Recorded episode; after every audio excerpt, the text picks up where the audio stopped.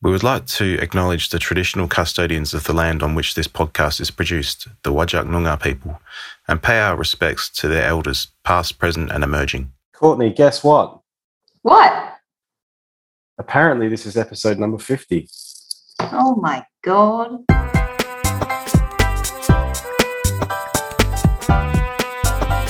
Crazy, isn't it? We've done 50. I know. I thought we was would struggle to get to 15, let alone 50. Yeah, so did I. I thought, you know, a couple of episodes and uh, no more interest. So uh, 50 is great. Yeah. Yeah. So a, a shout out to everyone who has listened to some of the episodes so far. Yeah, we definitely appreciate it. Uh, it's been a really fun adventure so far, and, and we've loved having people on and um, the support that we get as well. It's very cool.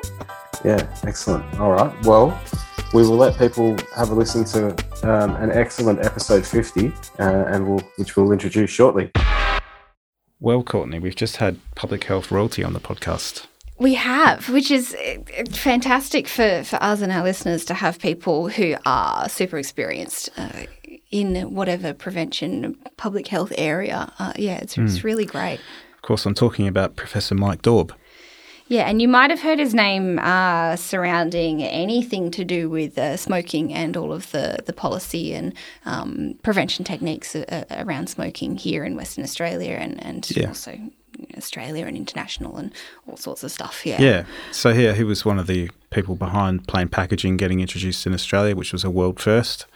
Um, and you know it's various rises in ta- taxes on tobacco, and as you'll hear in that conversation, he's he's generally interested in. Um, Harmful health behaviours and harmful health issues, trying to prevent harms, health harms. you Mm. Yeah, know, yeah, particularly from like the industry perspective, like Yeah. how to to kind of stop industries influencing Yeah, um, bad health. I think he, he refers to commercial determinants of health. you know, Yeah, where there's a yeah. profit, it doesn't matter if the thing's harmful. There's a there's a way around it. You know, of making it. So it, this is a, a fantastic conversation, and we hope you enjoy it. Uh, there's lots of really cool, cool little tidbits in there. I think, uh, yeah, it's Yeah. really, really fun conversation.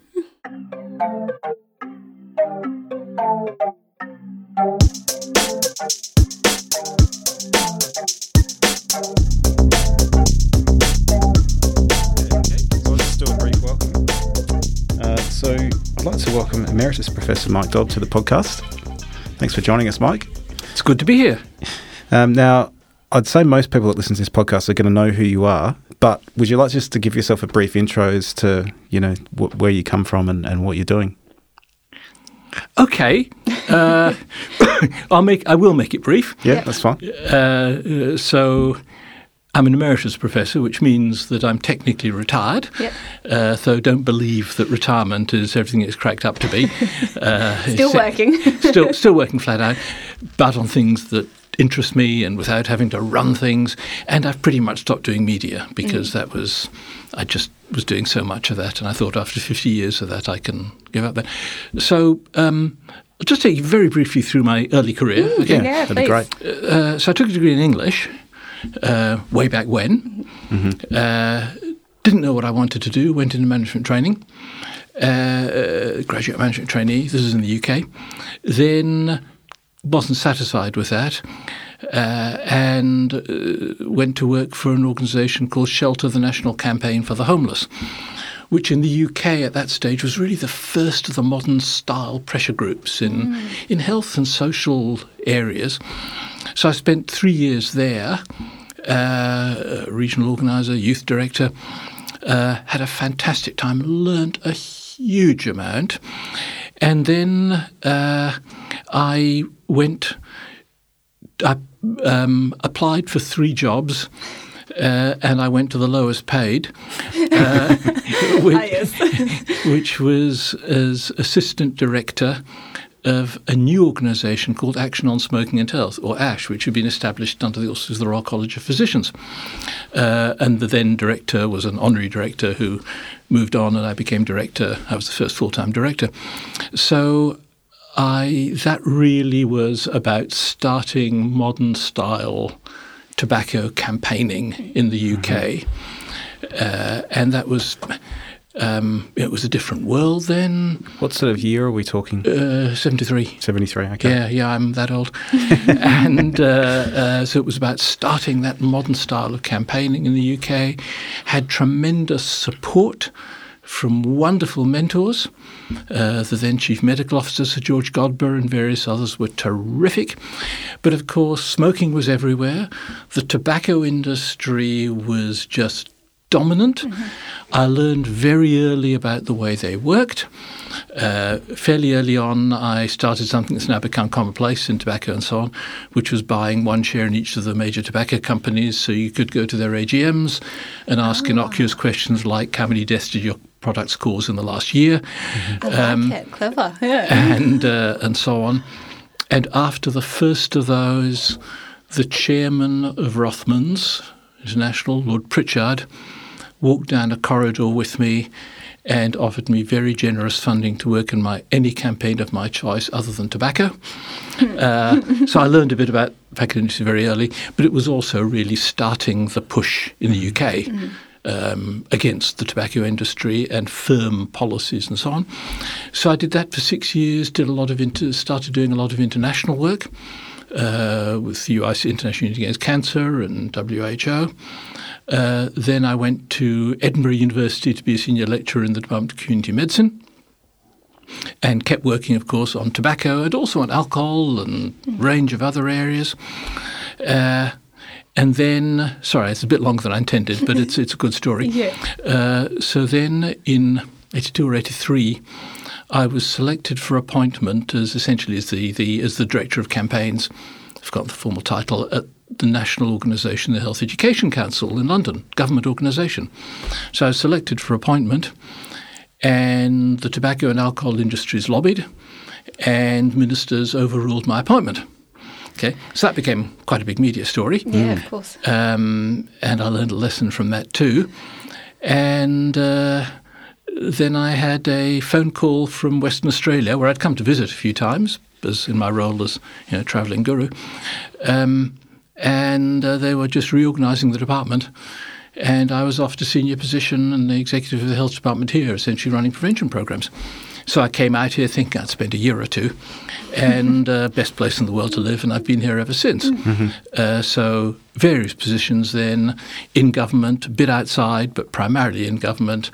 Ended up as Director General of the Health Department, which is where all the grey hair comes from, um, but always the focus on prevention.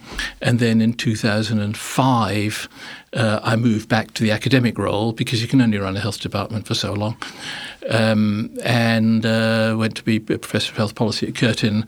So teaching, research, and so on, and, and running, you know, Public Health Advocacy Institute and other things, um, and you know, president of ACOSH and of Public Health Association. So lots of that kind of stuff. Yeah, Does that give you? it does. Yeah. Absolutely. So ACOSH is the Australian Council on, On smoking and and health. health. Yeah. Yeah. All right, I have a question that goes right back to the beginning of that. What was the first uh, ever campaign for anti-smoking that you did in um, England as that, that startup group in the 1970s? Like, what was the first one, or like the, the biggest one that you remember from those six years? Look, the first thing Yeah.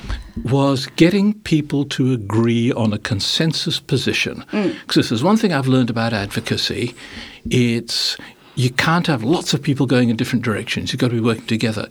And what the Royal College of Physicians and others had done was develop wonderful reports about the health consequences, which just got more and more and more, especially then after the evidence on passive smoking in 1981. Um, but uh, they weren't they weren't pressing for common policy positions. So I think you know, the first thing was to get common policy positions. Then it was to press in areas that are that were just ripe for it, such as the, the massive tobacco advertising uh, that there was, and really to expose the activities of the tobacco industry.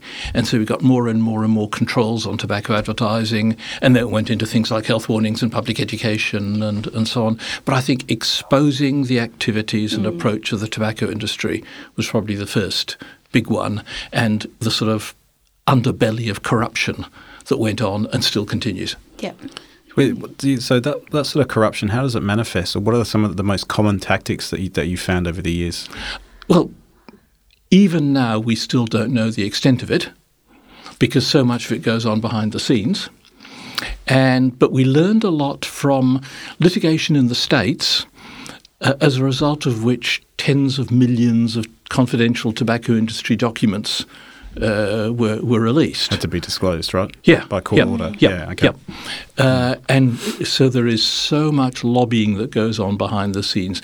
There's money that's changing hands. There's donations to political parties. Mm-hmm. There's work through front groups. It really is. You know, the tobacco industry it does that probably better than any other group because Mm-hmm. here you have an industry that causes it's the vector. It causes eight million deaths a year, and they're still surviving. Yeah. Seventy odd years after Sir Richard Doll, you know, whom you'd know, Yeah, yeah, yeah. um, after uh, uh, Sir Richard Doll uh, and, and Austin Bradford Hill Yeah. um, uh, did their just you know, stunningly important work demonstrating that smoking's lethal, you still have an industry that's flourishing yeah. and that's claiming to be the good guys now. Um, and that causes eight eight million deaths a year. So Yeah. they're doing that directly through promotion, whatever else, and indirectly through just every possible means, and now even worse through social marketing. So Sir Richard Doll's work is a really good case study because he actually had to take sort of a bit of an indirect route with his research, didn't he? He couldn't actually address smoking per se. He had to look at was it heart disease or something else in the first instance? Well, they, then- they looked at various things, and then, and then they looked at smoking, and they looked at, uh, uh, but uh, you know what what people weren't. There was in the UK still uh, a lot of uh, uh, there's all there was all kinds of fog and whatever else, and people thought that might be the issue, and then eventually. Uh, the Doll and Hill study was published. Well, there were two. There was Doll and Hill here, and Wynder and Graham in, in, in, in the States. And uh, uh, the, uh, the Doll and Hill study and then the doctor's study in published, I think, 1980 1954, uh, which just demonstrated beyond doubt that smoking was lethal. And then so much more evidence came through, so, you know, not just smoking and cancer and other forms of cancer and smoking and heart disease and, you know, and you name it.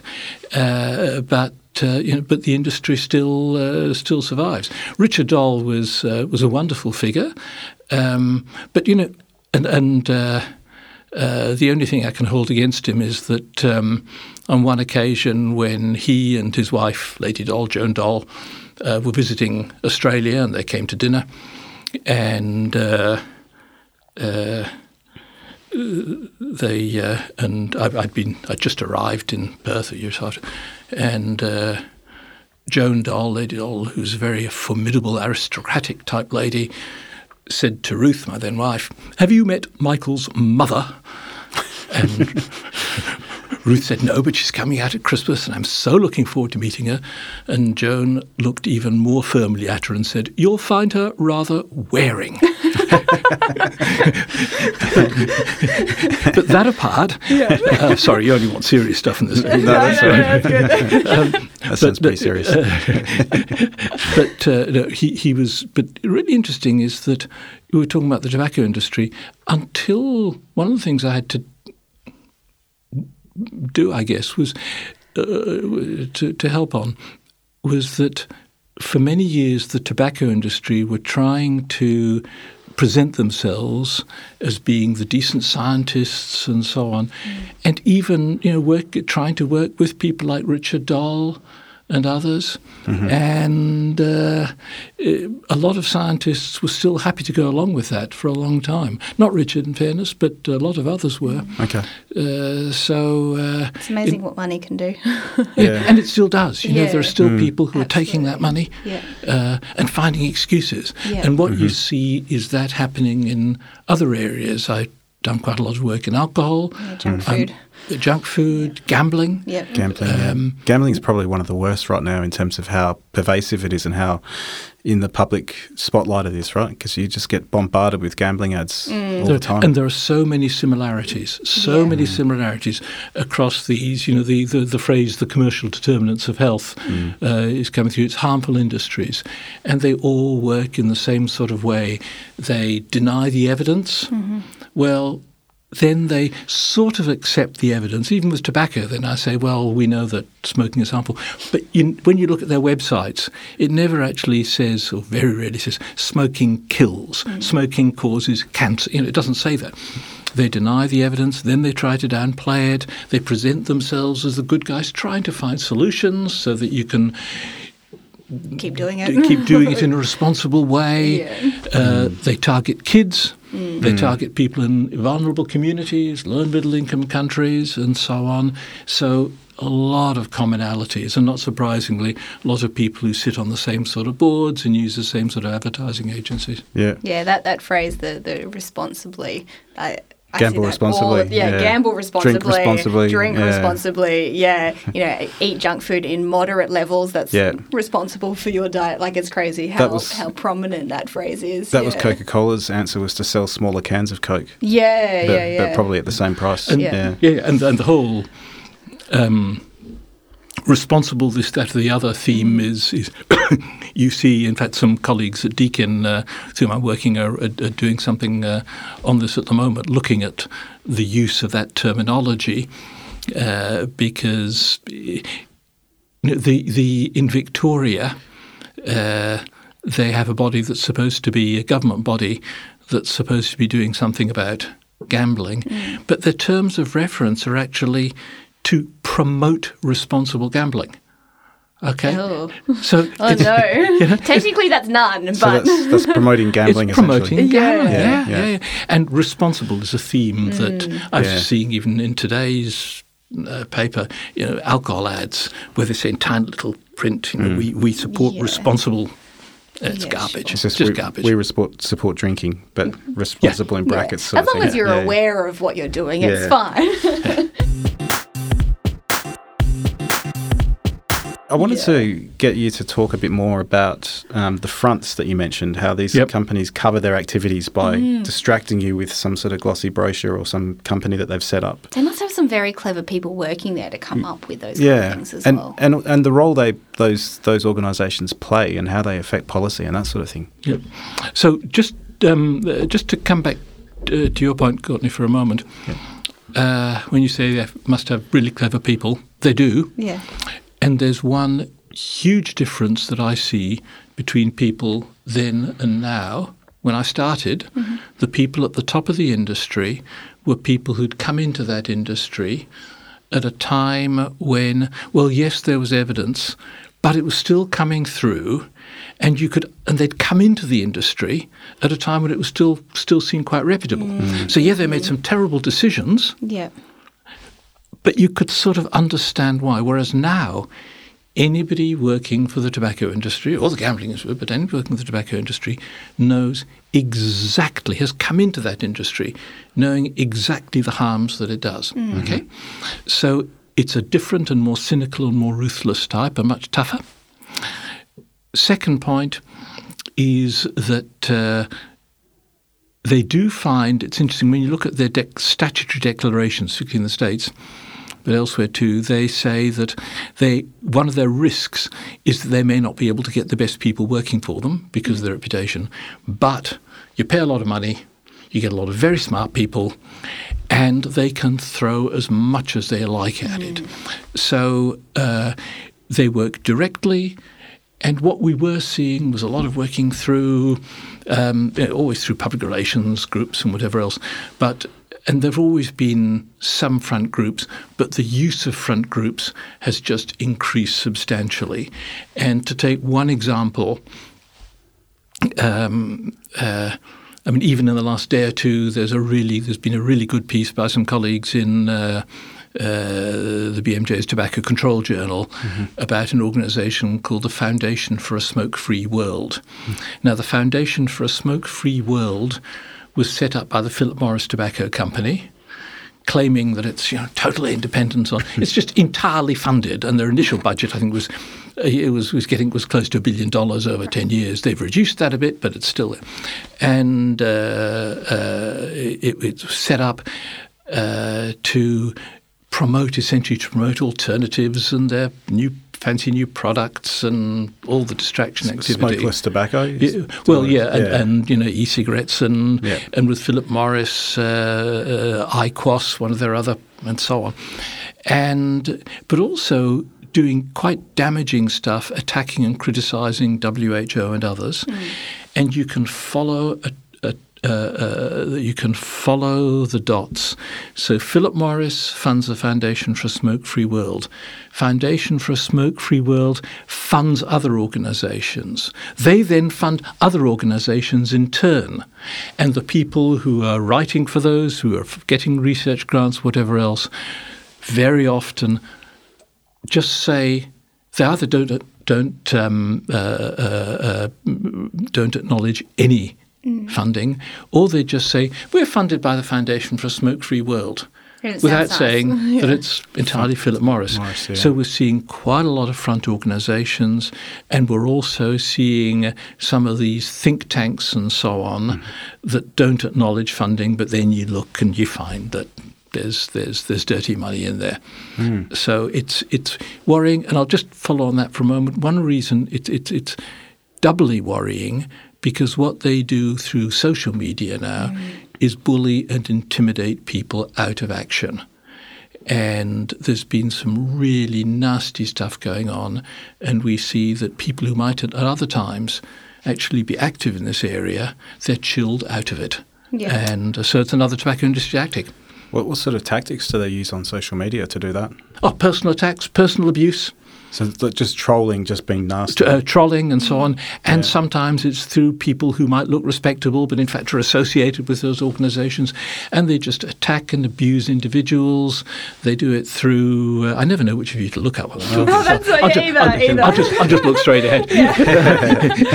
uh, uh, they, they attack and abuse in, individuals personally, and the more prominent you get, uh, the more personal attacks they are, and they'll find anything. And um, it's it's uh, uh, there, I'm very much aware of people who have been intimidated out of social media and intimidated out of work in this area uh, because of that. So it's a very clear tobacco industry tactic. Did you experience that?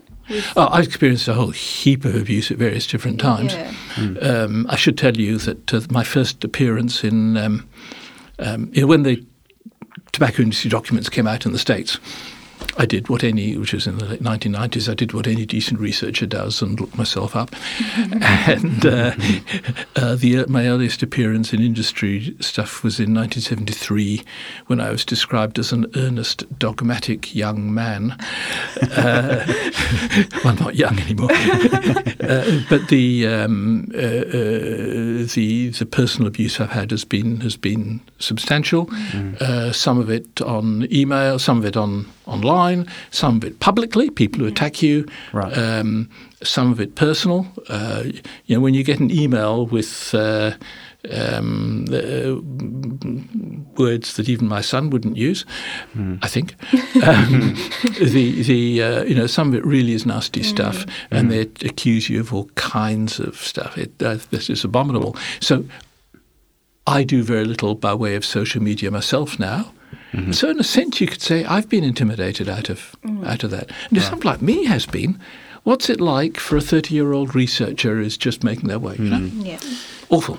Yeah. What sort of justification do they provide for behaving like that? Like when they're attacking you publicly, for example, wh- what what sort of criticisms are they making of you, and how are they? Because Well, it they, they, they, they tell us that. Um, uh, actually, a few years ago, I wrote a piece in the uh, MJA called "Targets and Abuse," in which I, even at that time, went through. So, for example, in you know the whole area around e-cigarettes and uh, novel products. Um, uh, they use they accuse you of supporting the tobacco industry and that because you're not going every inch of the way with them on e-cigarettes you're a desk murderer um, yeah, you know that kind of stuff. So these are people that you're a vapor anti- hater. You're a this. You're a that. It's Okay. just outrageous. So these are people that are trying to twist the fact that you're raising concerns about e-cigarettes Yeah. and accusing you of supporting big tobacco because you're you're saying that uh, you don't think e-cigarettes are a good idea. Yeah, and and ironically, the position that I and various colleagues take is not that we're against this or that on principle. It's that first of all, well, I'll come to no, I'll come to the top in a moment. It's that uh, uh, there have been products like that produced by tobacco companies over the decades. You know, always there's going to be a miracle solution and so on. Uh, that at the same time as they're doing this, they're doing everything they can to sell and promote their traditional profitable uh, product. yeah. Yep. Uh, the evidence on e-cigarettes for quitting is is you know, unless you do it with strong counselling and behavioural support, which very few people do, then you know they're just another possible means of quitting. But um, there's a lot of evidence now about that they're a great way to get kids started on uh, uh, uh, on nicotine. Uh, the uh, uh, the evidence that they're harmful is is is is significant, and they're a huge distraction because since we've seen all the publicity about e-cigarettes and so on, we've seen very little about the harms of tobacco, and the federal government's essentially stopped running its big media campaigns because they're just focusing on trying to deal with, with e-cigarettes. So anyway, I don't want to spend all the time on that, but it's it's a um, um, you asked about well, the first campaigns, and back in the early seventies, in the UK there was tobacco substitutes, okay, and they were heavily promoted. Right. And it was the same kind of uh, stuff. And it turned out that they produced just as much tar and nicotine and so on as anything else on the market. And eventually they were a flop. But we had to spend a few years combating uh, combating that. So, um, but the people who are promoting them um, are just absolutely persistent and uh, and aggressive and abusive. Very unpleasant. And it just seems like the same marketing styles over and over again. If you know they had uh, these like alternatives back then, it's like the same thing every few years to kind of be a distraction from the actual product that they're selling. Yeah, Yep. very Yep. interesting. So, so you sort of opened Pandora's box of e-cigarettes. So I, think, I feel like we should step inside. Yeah. Um, so there's obviously, I mean, I'm, I'm assuming this is a result of tobacco industry kind of tactics. There seems to be a lot of conjecture about the evidence, and Public Health England gets cited as, you know, um, uh, evidence for e-cigarettes being effective and safe and all that sort of stuff. And then from the other side, you have a lot of people saying, well, that's not true. All these other studies, you know, kind of contradict that. Do you want to talk us through the landscape because it seems really complicated and, and kind of um, hard to follow Well, at times? Yeah, and and as you say, it is a bit of a Pandora's box, and I think we probably all also need to make sure that we don't get too much caught up in that distraction. Um, so let me start off by saying that we know exactly what's needed to reduce smoking. okay? Uh, we know the comprehensive approach that's needed, and we've known that for more than 40 years. Uh, one of the first uh, reports, well, the first WHO report I was involved in in 1979, essentially set that out. The biggest difference since then is that we've got the f- the, evidence on um, passive smoking from Takeshi Hirayama's work in 1981. Um, and uh, I mean, Takeshi, you, you've seen you know his, his work, and he was one of the greats. And he and Sir Austin Bradford Hill and I share the main criterion for being a, a tobacco ex- real tobacco expert, which is that we're all short. and, um, but uh, uh, we know exactly what's needed to reduce smoke. Comprehensive approach, no one magic, bullet. Public education uh, and cessation support, uh, work on the product itself, pub strong um, uh, health warnings. And you know, I chaired the committee that recommended plain packaging and so on, and um, all the measures and, and ra- a range of other measures, all measures, non-smoking measures and so on, all measures that the industry opposes. But we know exactly what's needed. So e-cigarettes and all those other things are just, uh, above all, a huge distraction from that. So, in terms of e cigarettes and the other novel products, which are developing almost daily, I mean, there are thousands of them now. What sort of things are we talking about? fla- But what sort of products? I'm familiar with e-cigarettes, but I'm not Oh, really. e-cigarettes, and then there's there's IQOS, and there's Glow, and there's Ploom. All of the companies, they're all different types of. Uh, you know, there's there's nicotine in there, all kinds of. Are they, other they're all vape, vaping type. vaping type products. Yeah, yeah, yeah. okay. All right. So um, essentially, the, the evidence tells us that uh, uh, they may help some people. Some of them may help some people to quit, particularly if used alongside lots of behavioural counselling. Um, are they brilliant in comparison? You know, the evidence is, I think, both the beds, all the reports say very limited as to whether they actually do very much in terms of cessation. There's growing evidence of harms. There's huge evidence now that in uh, in countries like the US and Canada and even New Zealand, which have allowed e-cigarettes in some shape or form into a market, that uh, they're just they're wonderful for kids, and especially now the, the new the new products.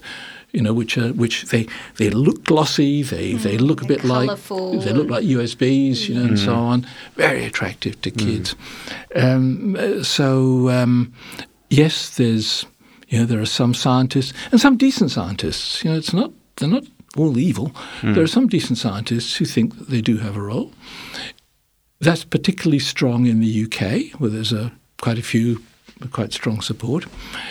But the global position is in, of, of, in, internationally.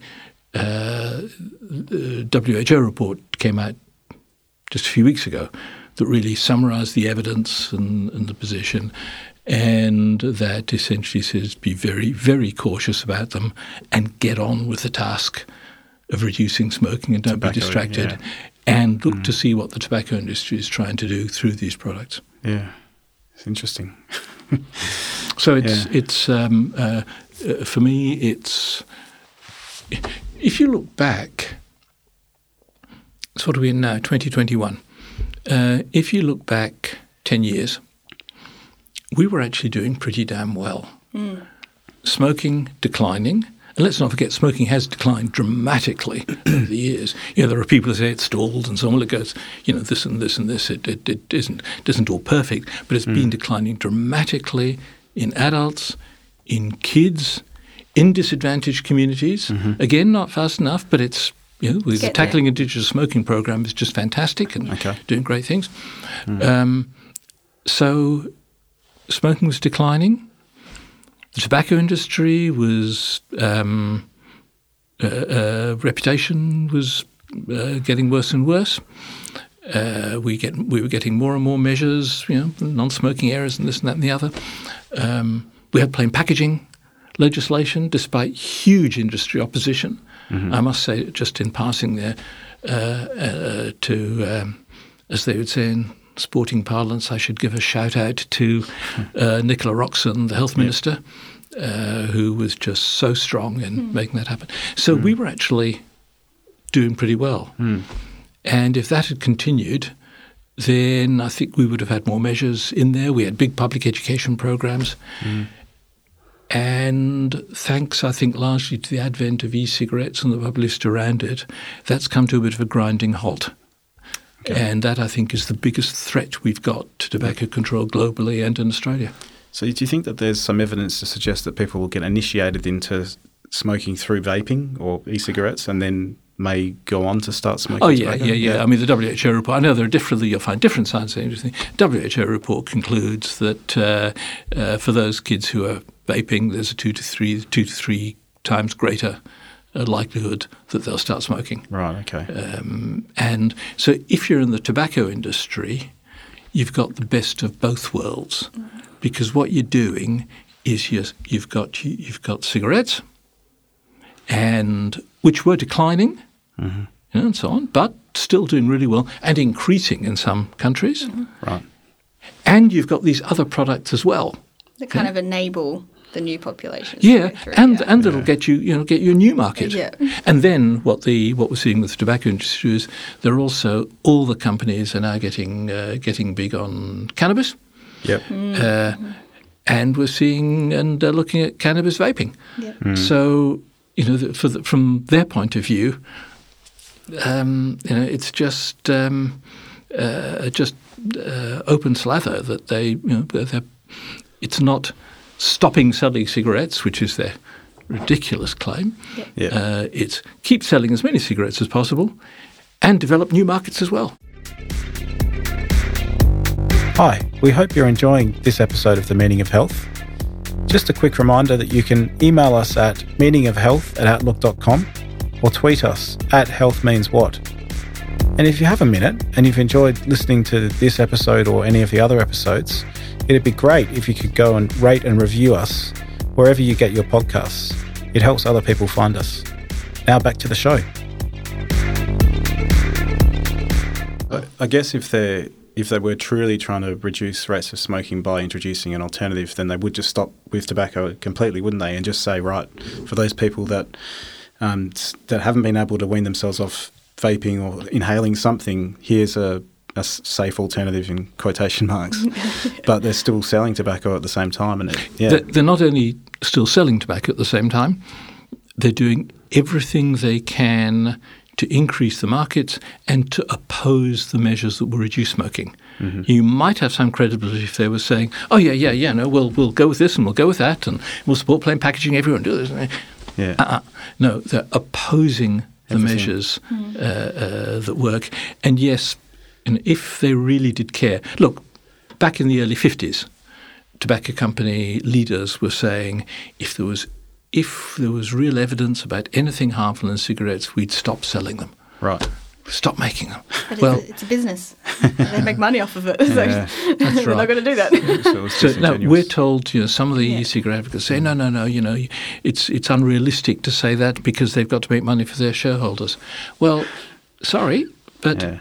Bottom line is, if they really cared about health, public health, Mm. they would not be selling a product they know in Australia is going to kill two in three of its regular users. Can I ask you, Mike, um, during that Nicola Roxon era, Yeah. sort of the Rudd Gillard government years, um, obviously there was furious lobbying going on, and I- I'm assuming you were part of those conversations Yep. on some level. Do you want to give us a bit of insight into what the back and forth was? What were the tobacco companies coming at the government with um, to refute some of these suggestions about plain packaging and price increases and that sort of thing? And what were you guys responding with?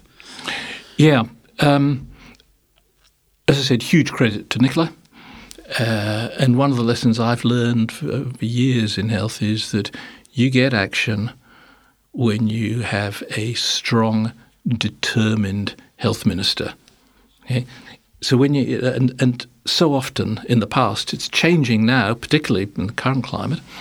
But health, in so often was a sort of second division ministry, second eleven ministry. Uh, and but when you've got a strong minister who actually wants action, then you get change. If you look at another area, for example, I was involved in, affects far fewer people, but it's an example. Uh, when Jim McGinty was health minister here, and he was a very strong figure in the government. um, and I was Director General of Health, and he said to me, uh, "What can I do for public health that won't cost anything?" Great question. yeah. yeah. So I went and had, I was thinking about it, I went and had a chat with Fiona Stanley. And she and Carol Bower had, of course, done superb work on uh, dietary folate, folate fortification in terms of preventing neural tube defects. And the tobacco industry, the, tobacco, the food industry opposed any kind of fortification because that was a step down the route to regulation. So he took that to Jim and he said, yep. Uh, and he pushed that nationally and it was pushed at the you know the national ministerial fora. Um, and to cut a very long story short, particularly with advocacy from people like Fiona and Carol and so on, uh, uh, and I worked closely with bureaucrats and with others, uh, but with a strong minister pushing it, we got it, and it's been sensationally uh, successful in terms of uh, reducing neural tube defects, especially in Aboriginal populations. Yeah, that project I think is like it's at least something that I got taught when I was doing my, my masters in public health. It's like one of the biggest public health success stories I think that's taught. Mm. Yeah, in Australia? stuff. Yeah, and and it's and you know you you you you, you you have researchers, hmm. phenomenally good researchers. You have people who are willing to be involved in advocacy. You have an industry that's opposing it, but you have a strong minister. Um, and sometimes, and also you get you have media support. Hmm. If I can now lapse into an anecdote for a second. Yes, please. Um, there was uh, at one stage there was the crucial decision-making meeting of ministers, and we thought they were all going to go for it, and the federal government minister at the time was a junior health minister who was chairing that committee, and I won't name him. Uh, it was Christopher Pyne, um, and uh, uh, a, a, journalist here, Cathy O'Leary, from the, then from the West Australian, mm-hmm. phoned him the day before the meeting, and uh, he uh, said to her, "Oh, he's not sure that he was going to support it. He'd obviously been lobbied." Mm. So um, Cathy phoned, and so uh, we got on to Fiona. Fiona phoned Tony Abbott, and two hours later, Christopher Pyne phoned the journalist back again saying he might have been misunderstood and he was actually totally in support of folate fortification. Right. so, how did, how did we get on there? We, we, we I don't know.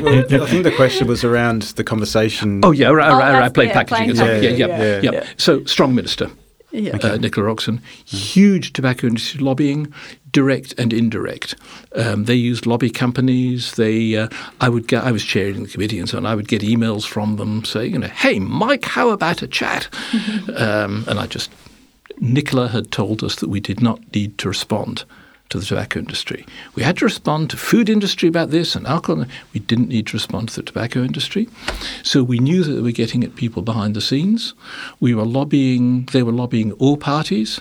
One of the other heroes was a, a Liberal member, Dr. Mal Washer, who was a West Australian member mm-hmm. of Parliament. And uh, he phoned me one Thursday, Friday, and said, uh, actually about alcohol. And I said, would you mind talking with the media, with the Age, want to talk about plain packaging? Didn't know what he was going to say. And I knew he'd been lobbied. Mm. And there was a wonderful quote from him in the paper on Sunday, because the Liberal Party at that stage we weren't sure about. And uh, he said um, that uh, he knows that there are some people who aren't happy about this and that and the other. He said, uh, um, uh, but um, whatever my party, I'm going to support it, he said, and whatever my party decides, I don't give a shit. Uh, good Australian politician. Yeah. Mm. And once the most senior doctor in your party has said that, then so we got all support. But the industry lobbying was direct, it was indirect. They used their PR outfits and so on. But we were fortunate because we had a very strong minister. And I still remember one of one of the really nice moments in my career was when um, I was going in to do a lecture. Phone rang. I thought I'll just take the call, and uh, it was Nicola Roxon saying, "Mike, you can't tell anyone yet." But cabinet's just agreed to taxing tobacco tax increases and plain packaging, and I couldn't talk about it, but I must have had a smile from ear to ear. But you know that one, um, and Nicola also, to a great credit, made sure there was decent funding for media campaigns and, and, and all that kind of thing. Mm. So, you know, at that stage we were doing great. But as I said, over the last few years, the impetus has gone. Mm. And no lack of people pushing, but uh, um, it's it's. I think the industry lobbying's been having some impact. Yeah. Okay. Because that that a lot of these policies, I, I did a law degree sort of in the mid sort of 2010s, and that those decisions around plain packaging whatever spawned a few legal challenges around intellectual property law. That's right, and really interesting areas because the industry was using everything. So they were using, they were, they took legal action here. Uh, and they got smashed in the in the High Court. They took legal action on agreements between Australia and Hong Kong. Right. They took legal action in the World Trade Organization with countries like the Ukraine mm. pushing their case, which is you know, Ukraine has no trade with Australia, but nonetheless, mm. you know, and so on. So you know that's a good example of the sort of they were just trying everything: hmm. litigation, mm. you name it, distraction. Yeah, uh, and Nicola got her share of abuse as well. I might hmm. say as well. So um, it was an interesting campaign. Hmm. Yeah, it, it's it's interesting kind of uh, juxtaposing that against things that are, that are happening now. Um, you know, with like McDonald's ads and all that kind of stuff. And they've got all these like colourful toys and yada yada to get the kids in. Um, yeah. It, uh, yeah, I just, I guess I find it fascinating that we were successful in getting plain packaging for smoking.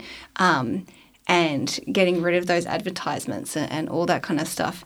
And yet, for things that are, in my mind, as equal important public health messages, like we still have McDonald's and KFC on sporting people, mm-hmm. and we have all of this other advertising that still happens. But we know the impact of it. We know Yeah. the effects. Yeah. There's a mm. burden. It contributes to, to the burden of Yeah. disease. Yeah. Yeah, two two themes on that. One is one of the frustrations. I never know whether the glass is half full or half empty. You know, one of the frustrations for me about various of these campaigns is you can only have sort of one at a time. So the battle to get rid of tobacco advertising, um, late here in the late eighties, early nineties, was just as fierce and aggressive, and the industry running full page ads, which they did. They were able to run advertising on plain packaging because it was political advertising, not tobacco advertising, you know, all that kind of stuff. And so each of those campaigns just massive, um, and uh, uh, and you could you've got to do it. You can't do everything together. You know, you'd love to be able to have the comprehensive stuff, but you've got to do each one bit by bit by bit. Um, I think one difference between tobacco and the others, um, and that is, has changed. And my take, which probably won't make me popular in all quarters, is that for a long time, people working, for example, in the obesity area, didn't have the same unity and consensus position and so on uh, as we had in tobacco. Now, the tobacco one, of course, is being taken apart a bit by the industry, but nonetheless, they didn't have the same consensus position. I remember we talked about Nicola Roxon. I remember that uh, a conference we organised uh, about obesity, and we had various people speaking about obesity. And instead of pushing for the same thing, they all competed with each other. Um, food's more important. No, physical activity is more important. No, the environment's more important, and so on. You should And so reduce Nic- your sugar. You should reduce Yeah. your fat. You should. Yeah. that's right. Yeah. And so Nic- yeah. Nicola, as minister, would have gone away thinking, well, if they can't get their act together, Yeah. Whereas with tobacco, plain packaging, we had our act together, everybody singing the same song. Um, so in some of those areas, there are far more people working than on tobacco, but they were they weren't united and so on, and they weren't. They, they weren't in the same advocacy mode. Now I think that's changed. One of the really exciting things for me in the last few years has been to see the way that people working in the obesity area, um, you know, led by some you know, fabulous people, Jane Martin over in the uh, eastern states, the Live Lighter group here, and others.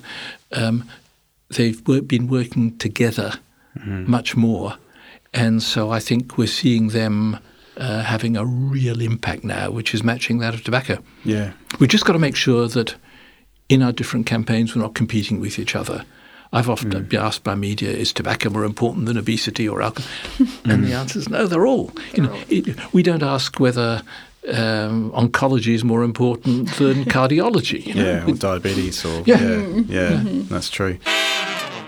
Yeah, so we've had people from the Cancer Council on a few times, and it seems like they collaborate widely with other agencies over in Melbourne and Sydney and whatnot. And they share materials, so they don't all have to produce their own materials. They can actually show some of the Exactly. stuff from Sydney here, and it's Yep. really, really good. Um, so yeah, you've kind of alluded there to some things that might not work, as well as things that do work in terms of advocacy. Do you want to just share some some catastrophic failures that you've experienced?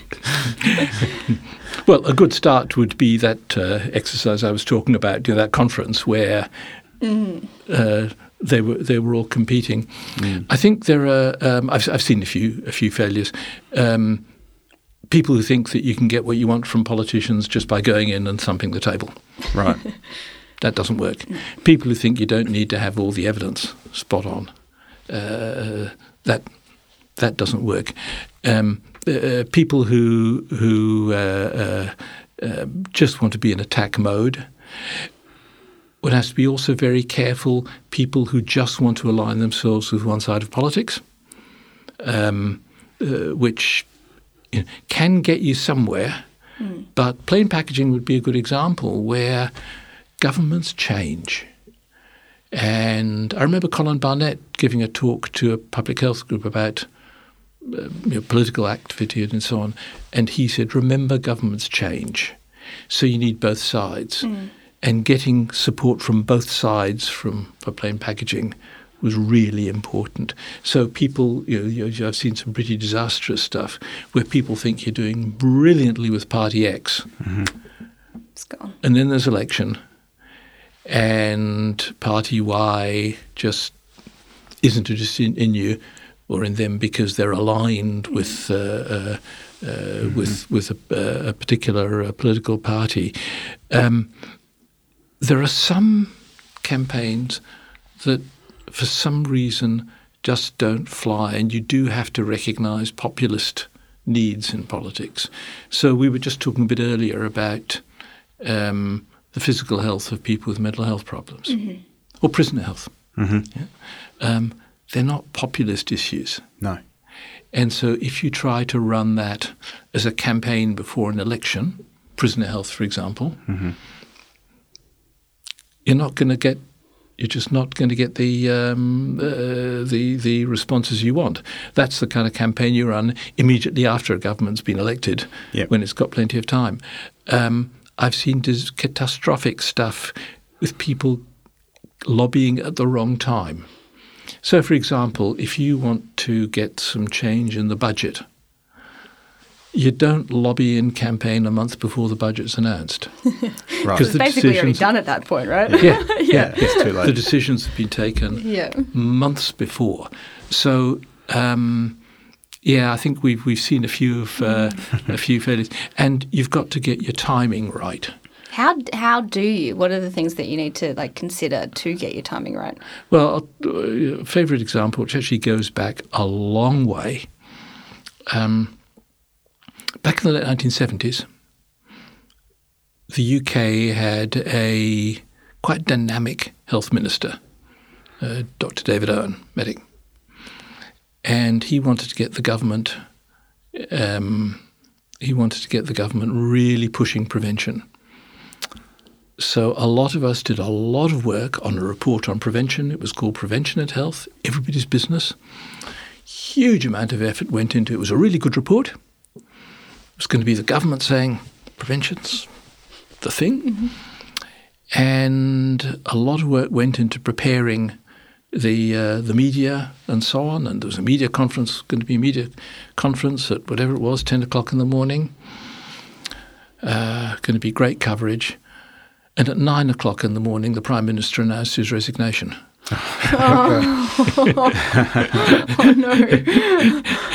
And I can't remember if it got a paragraph in the obituaries column, but you know, it was it was uh, that was the end. So some of it is just uh, just luck. Unlucky. just Yeah. luck. Yeah. But planning out, as I said, making sure that you know if you want to have an impact, not ten minutes before an election, uh, but get the timing right ahead of, of, ahead of the election. Know when the the key moment, you know, budgets and so on.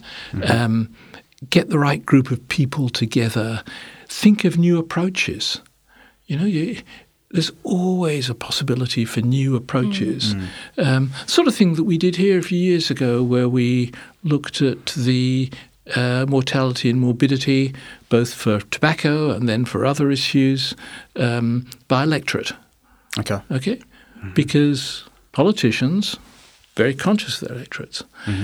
Local local media love local stories. So suddenly there was something. Very, so there are always new approaches, um, but that's you know people like me have run out of ideas. It's for people like you to develop them. Yeah, so we're probably sorry, nearing the end of our conversation. We've kind of been going for a little while. Um, yeah, I guess the future. So one of the things that sort of just notionally come up there was social media and whatnot. Now that's largely unregulated.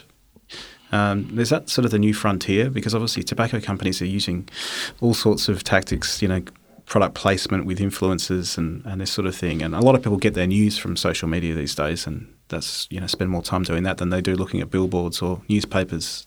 it's a new world, isn't it? Yeah. And uh, um, you know, when we banned tobacco advertising uh, in in 1990, 91, um, that was terrific because we banned all forms of tobacco advertising. You know, they would creep in somewhere here, but they'd banned all. Whereas now, it's coming in from everywhere, and it's the kind of um, uh, we're getting almost saturation uh, approaches through uh, through new media, through social media, and as you say, it is unregulated. And even though there are some notional regulations in the national context, it's coming in from overseas mm. and so on. And mm. similarly, Twitter and. Instagram and all those uh, yeah. new media, you know, some of them platforms that not only I haven't heard of, but my mid thirties son hasn't heard of. um, uh, yeah. The the uh, um, uh, it's it's uh, that that's colossal. So I think we're going to need to find new ways of regulating that. Uh, and I think, and I, I, and that doesn't just apply obviously to tobacco; it applies to all the harmful mm. uh, industries that are around. So a lot of thought is going into that. I think we've got to be a bit careful too about the way we present. Um, if you say you're against harmful industries, that doesn't mean you're against all industries. Right. Yeah. yeah. We're not against the academic. I mean, oh no, I'm, being frivolous there, but um, we're not against uh, all industries. Mm. Um, we're not against we're not against all the food industry, for heaven's yeah. sake. Mm. Um, and uh, we're not against the um, hotels associated people like that mm. talk about anti-alcohol campaigners. Well, that's rubbish too. Mm. Um, so I think I think we've just to be be very careful in in in, in the way we we present. Uh, I think we do have a role now in increasing public awareness, though, of harmful industries, the commercial determinants of health, of exposing their activities more. I think there are some other things that we need to do in the academic context, and that's helping and supporting researchers in this area mm-hmm. because they need protection. Yep. And these are difficult areas to work in. So I think universities need to help in that uh, in that context, uh, and and groups like NHMRC and others too. I think um, uh, need help and uh, and support there. Um, but um, you know, WA's got a fantastic record in public health. Yeah. Uh, we, um, one of my mentors when I came here was a wonderful man, Jim McNulty, Dr. Jim yeah. McNulty, who was Commissioner of Public Health, who was the hero of Wittenoom. Mm-hmm. And Jim used to say about working in government that uh, it's often better to have done nothing than to have done your best.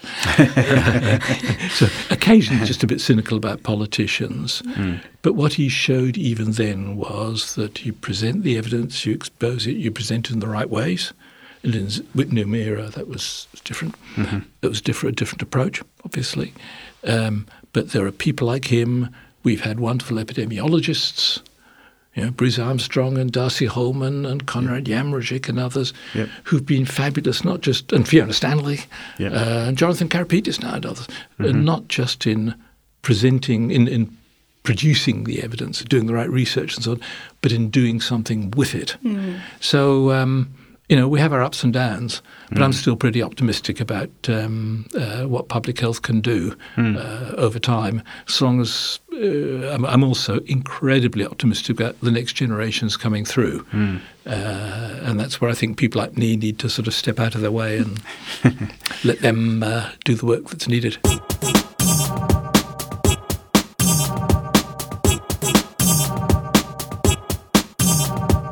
So okay, on that, we've got like future for, for tobacco. What's mm. what are you doing now, and what's the future for you personally? Um, future for me personally. Look, I worry when I have to fill thing credit card details in on uh, uh, uh, online and it says expiry date. Uh. yeah, yeah. Uh, so, but assuming I'm still around for a while, uh, as I said, I've, I've stopped doing media. Yep. Um, I think other people can do that.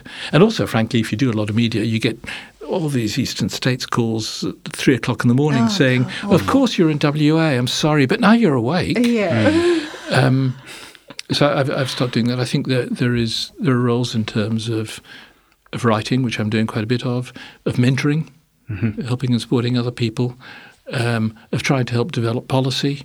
Uh, and I was doing a lot of work. I still am, but I was doing a lot of work internationally on tobacco.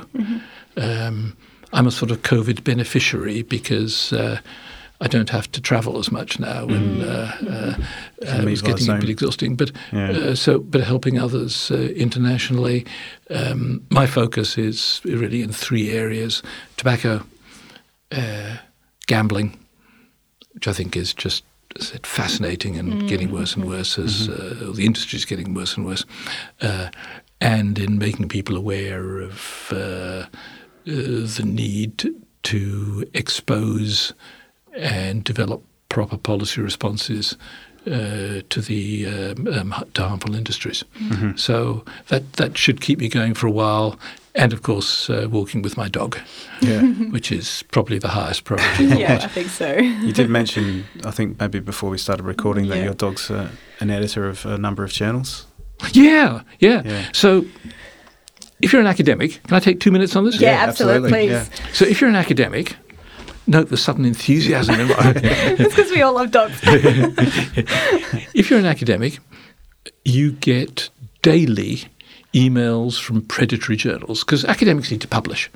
And so they get emails from j- journals that essentially say, just send us your paper and a few hundred or a few thousand dollars and we'll publish your paper. And they're not real journals and mm. it's phony and so on. But it's a trap for younger academics, for people in developing countries and, and others. do, you, do you get those emails? I get them every day. Yeah, yeah, so do I. Yeah. I look at them to look for spelling mistakes and, and whether they've called me doctor or professor, yeah. even though I'm not. Uh, yeah, so enjoy yeah. that a little bit, but yeah. Greetings of the day is another Greetings. phrase. Greetings of the day, yeah. Yeah, And I, yeah. I recently had one that started, Beloved Dr. Mike Dawn. and I thought, why don't I get that from the Lancet? Uh, so uh, they're dodgy journals. So my little dog, she's a little staffy, rescue dog, um, sits with me at the computer. And she saw those coming in and she decided to do something about it. Mm-hmm. So she put together a CV. Uh, she's called Ollie, or Ol the Doll to her friends, uh, a CV for Dr. Olivia Doll, senior lecturer in the Subiaco College of Veterinary Studies.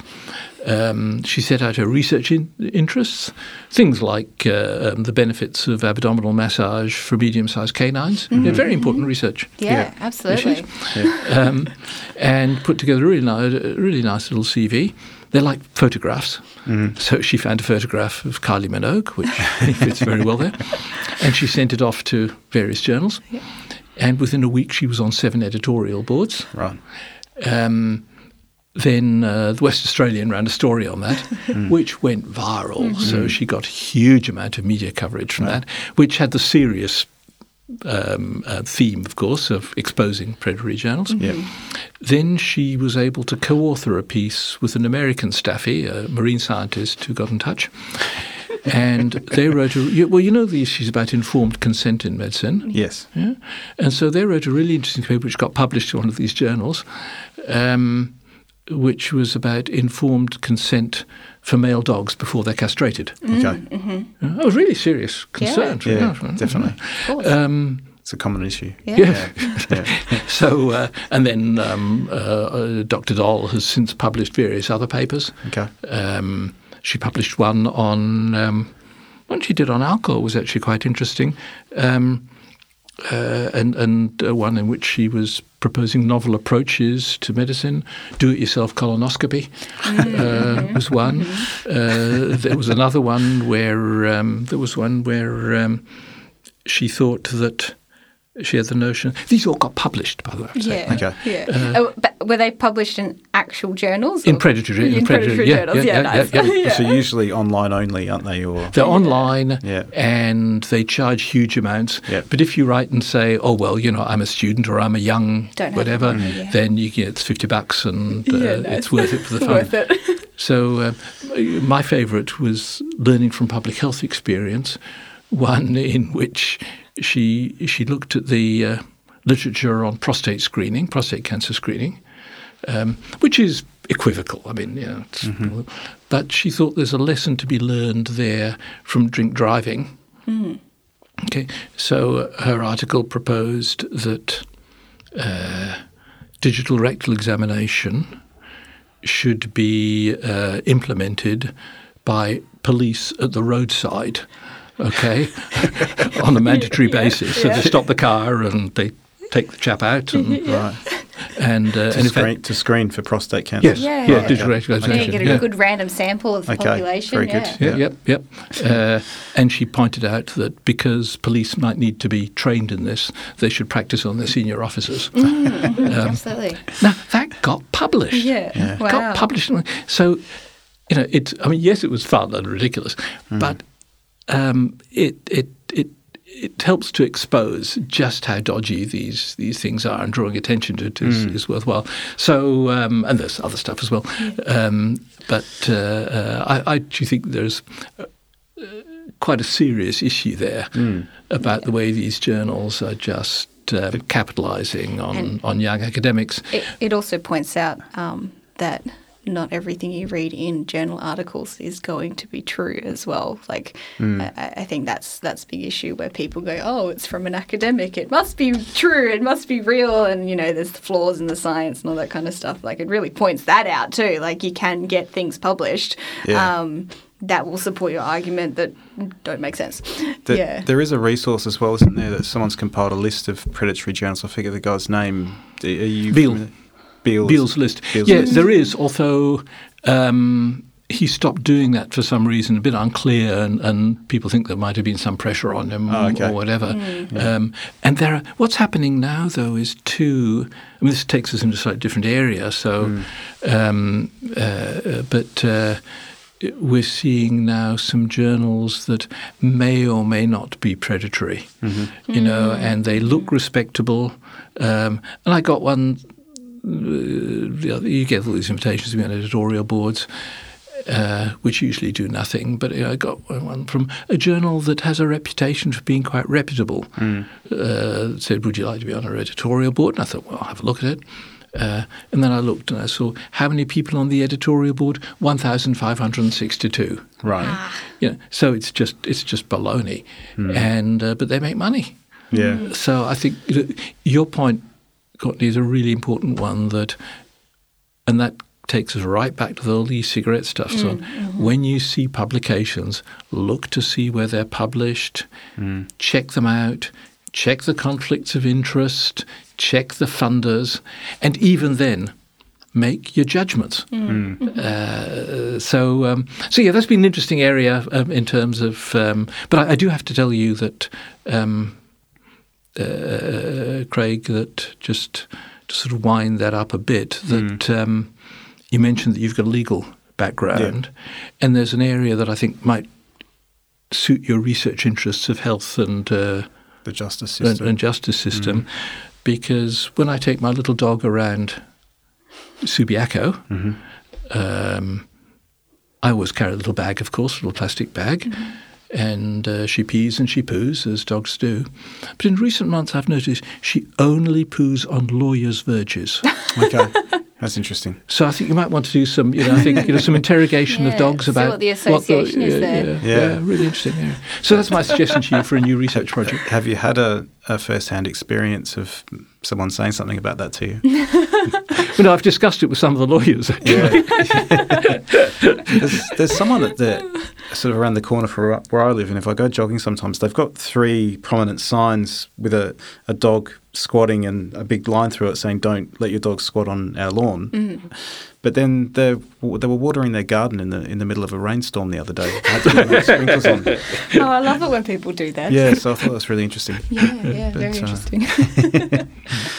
Yeah, well, I think that's probably a really good note to finish on. yeah, And it's been really great having a having a chat, Mike. yeah. appreciate it's your been good to, to learn about all this kind of stuff. Yeah, it's Yeah, really and, and we could chat for hours. Oh, God, yeah. No, I'm the strong silent type. I really do find no, but thanks very much. I think it's terrific that you're doing this podcast, Yeah. and uh, um, uh, and it's been fun. And and I think I mean what we so need is people working in the health area who. You know, understand communication and the need for communication. You know, one of the things when I, I look at some research papers, how many there, there are some where people um, in the old days, um, uh, there was a great uh, Canadian physician, Sir William Osler, who said, "Do not talk to the Delilahs of the press." You know, and even people like we talked about, Austin Bradford Hill, would, wouldn't uh, didn't talk to media. The, the job was to publish, That was it. and that's it. And even now, and I don't. Of course, all academics don't need to be in the media and so on. Mm. But to understand communication and the sort that I really like are when people don't just publish papers, but a they'll promote them the right way, and some. Um, even do little, um, you know, videos to go with them. You know, the thirty-second stuff and so on. That gets the message across. Yeah. So I think it's great that people like you are um, active in, in you know, promoting interesting material. Well, thanks very much. Yeah. we'll write that in our CV. yeah. Excellent. All right. Well, thanks once again, and Thank yeah, you. Take care.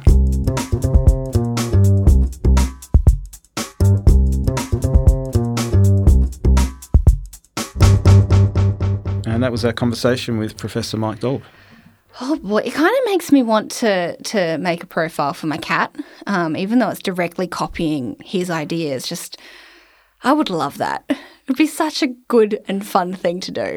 Yeah, it would be a lot of fun, wouldn't it? yeah, yeah, it'd be so good.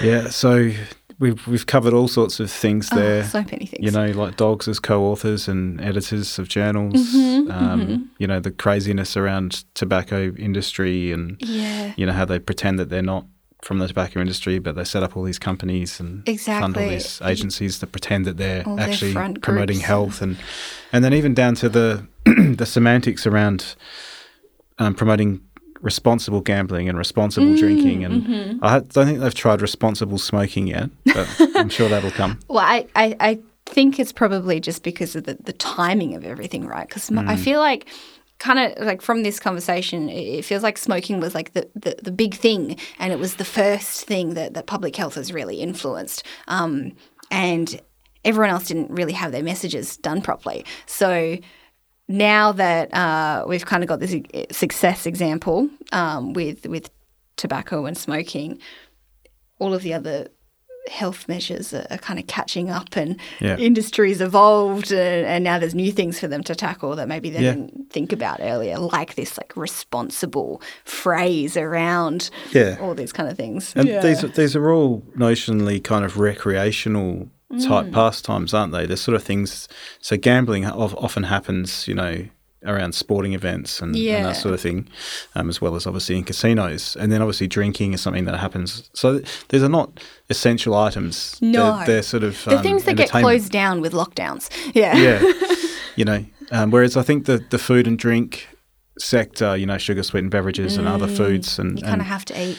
yeah, so that's a that's a slightly more complicated area. It is absolutely. you know, and like Mike said, we're not against industry. no. We're you know we're against harmful industry practices, Yeah. and obviously th- there's a lot of good food operators and you know drink operators and, and that sort of stuff Definitely. providing good you know products that aren't going to be harmful. food, yeah. Um, but yeah, it's, and it's obviously important to make that distinction because otherwise you can kind of get lost in the noise and people just switch off thinking this person's just a negative person and they're Mm. just criticizing all the time and they're not actually, you know, they're not allowing me to enjoy life. And Yeah, yeah. Like, what do you mean I can't have my burger? That's terrible. It's Yeah. no, no, you can, but Yeah. you know, just choose the burger wisely. Yeah, And don't- exactly. and don't have it th- three meals a day. exactly. Yes. Um, but yeah, fascinating conversation. We could go on for hours. Mike could have clearly go- have gone on for hours. Yeah, Plenty yeah. of anecdotes and great So many stories, there. Um, but yeah, um, it was you know a real privilege to have Mike on, Absolutely. and we hope you guys enjoyed the conversation. And if you did, please tweet us. Yeah, you can tweet us at health means what. So yeah, please talk to us. We Yeah. would love to know your thoughts and um, uh, any any feedback or ideas about how we can improve health behaviours and, and get rid of those harmful industries Yeah. as well. We'd love to hear some thoughts. And if you're not on Twitter, then email us at meaningofhealth at outlook.com. Yeah, that'd be great. Yeah. uh, or just come and find us. Yeah, yeah, Yeah. Just if you see us on the street, come say hi. Yeah. yeah. All right. Well, thanks very much, Courtney. Yeah, thank you, Craig. And thank you, everyone, for listening. And we'll be back soon. The Meaning of Health podcast is produced with the support of the School of Population and Global Health and the Education Enhancement Unit at the University of Western Australia. The podcast is produced by Craig Cumming and Courtney Webber, with music by Craig Cumming.